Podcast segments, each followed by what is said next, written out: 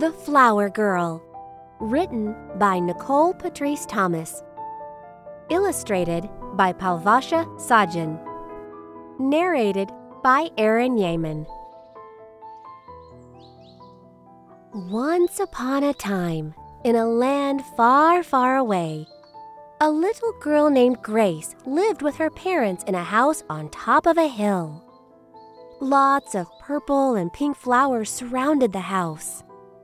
Once Grace was playing outside as her mother cleaned the front yard. Sweetheart, listen to me carefully. Please stay where I can see you and don't go into the woods. Do you understand? Grace's mother told her. Yes, Mommy. I understand, Grace replied. While picking flowers and running about, Grace spotted a big, beautiful white flower. That's not so far away, Grace thought as she turned to look back at her mother. I will still be able to see Mommy from there. So she ran over and picked the white flower.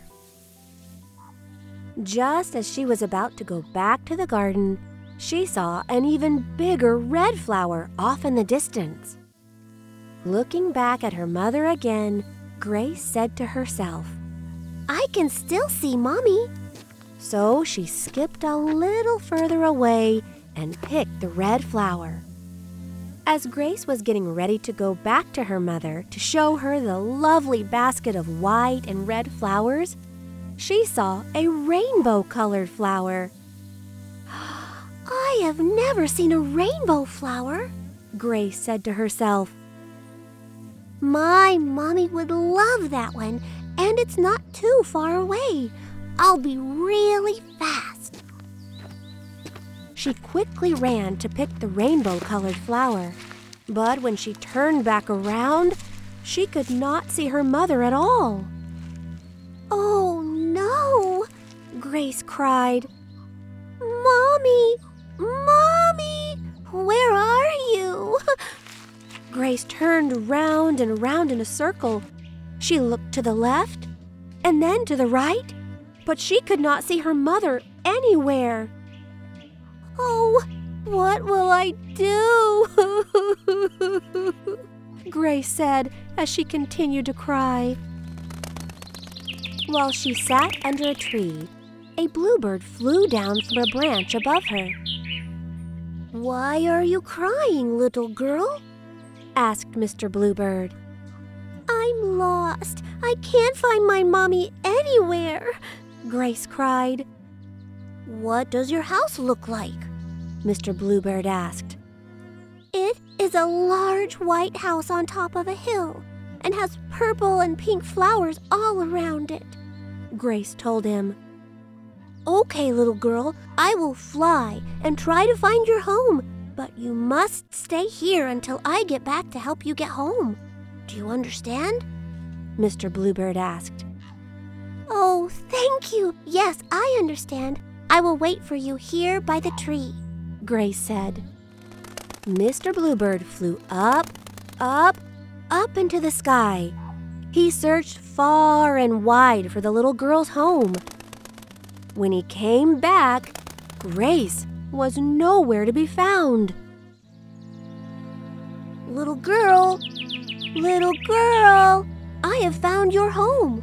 Where are you? He called for her, but she was not there. Oh no, she did not listen to me. Now she is even more lost. Shaking his head, Mr. Bluebird hopped into his nest for the night. Because Mr. Bluebird took so long to come back, Grace thought she could find her way home by herself. So she walked and walked, but she wandered even farther away from home. Oh no! I'm so scared I will never see my mommy again. Grace started to cry, but then she saw a red fox. Mr. Fox! Mr. Fox! Can you help me, please? I am lost and cannot find my way home, she told him. Hush now, don't cry. I will help you. What does your home smell like? Mr. Red Fox asked. It smells like chocolate chip cookies. My mommy always makes me chocolate chip cookies. I miss my mommy and daddy so much, Grace said. All right, little girl. I will use my nose to find your home. But you must stay here by my burrow and wait for me. Do you understand? asked Mr. Red Fox. Oh, thank you. Yes, I understand. I will wait for you here. Grace shouted while jumping up and down with joy. Mr. Red Fox ran off into the woods, sniffing the ground as he went.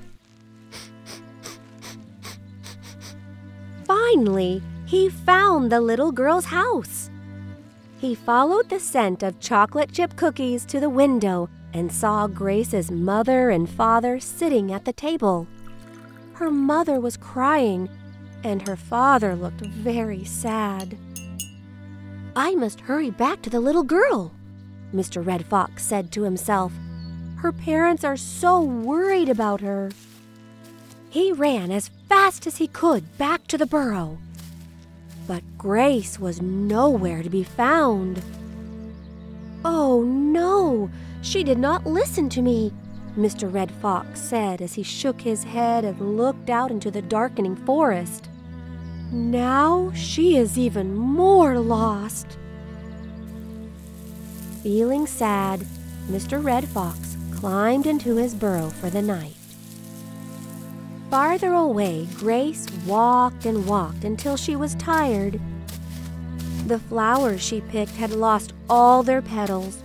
Her shirt was dirty, her jeans had a hole, and her feet hurt. So she sat down underneath a large tree and began to cry. Someone help me! Please help me get home! she cried loudly. Who, who, who is crying so loudly by my tree? said a voice high above her. It is me, down here, Grace replied. Oh, Mother Owl, I am so lost. And how did you get lost? Mother Owl asked. Grace stopped crying and began to think. My mother was planting new flowers in our garden. She told me that I could play, but not go into the woods. I went to pick a pretty flower, and then another, and then another. When I looked up, I could not see my home or my mother anywhere. Then Mr. Bluebird found me and tried to help me, but I did not listen to him. Mr. Red Fox tried to help me too, but I did not listen to him either. I did not listen when they all told me to stay put. Will you help me, Mother Owl? I promise to listen this time. I just want to go home, Grace begged, crying harder. Hoot, hoot. Hush now, child. I will help you get home safely, but you must stay here until I return for you. It is important that you listen. It is very dangerous to be so far into the woods all alone. Do you understand, little girl? Mother Owl asked. Yes, yes. I promise to stay right here by your tree until you come back for me. I promise, Mother Owl. I promise. Grace said as she sat down under the tree. Mother Owl flew away to find Mr. Bluebird and Mr. Red Fox. She flew and flew, looking all over for them. Finally, she saw Mr. Bluebird resting in his nest. Whoo, whoo! Wake up, Mr. Bluebird. I have found the little girl, and we must get her home. Together, they flew off to find Mr. Red Fox.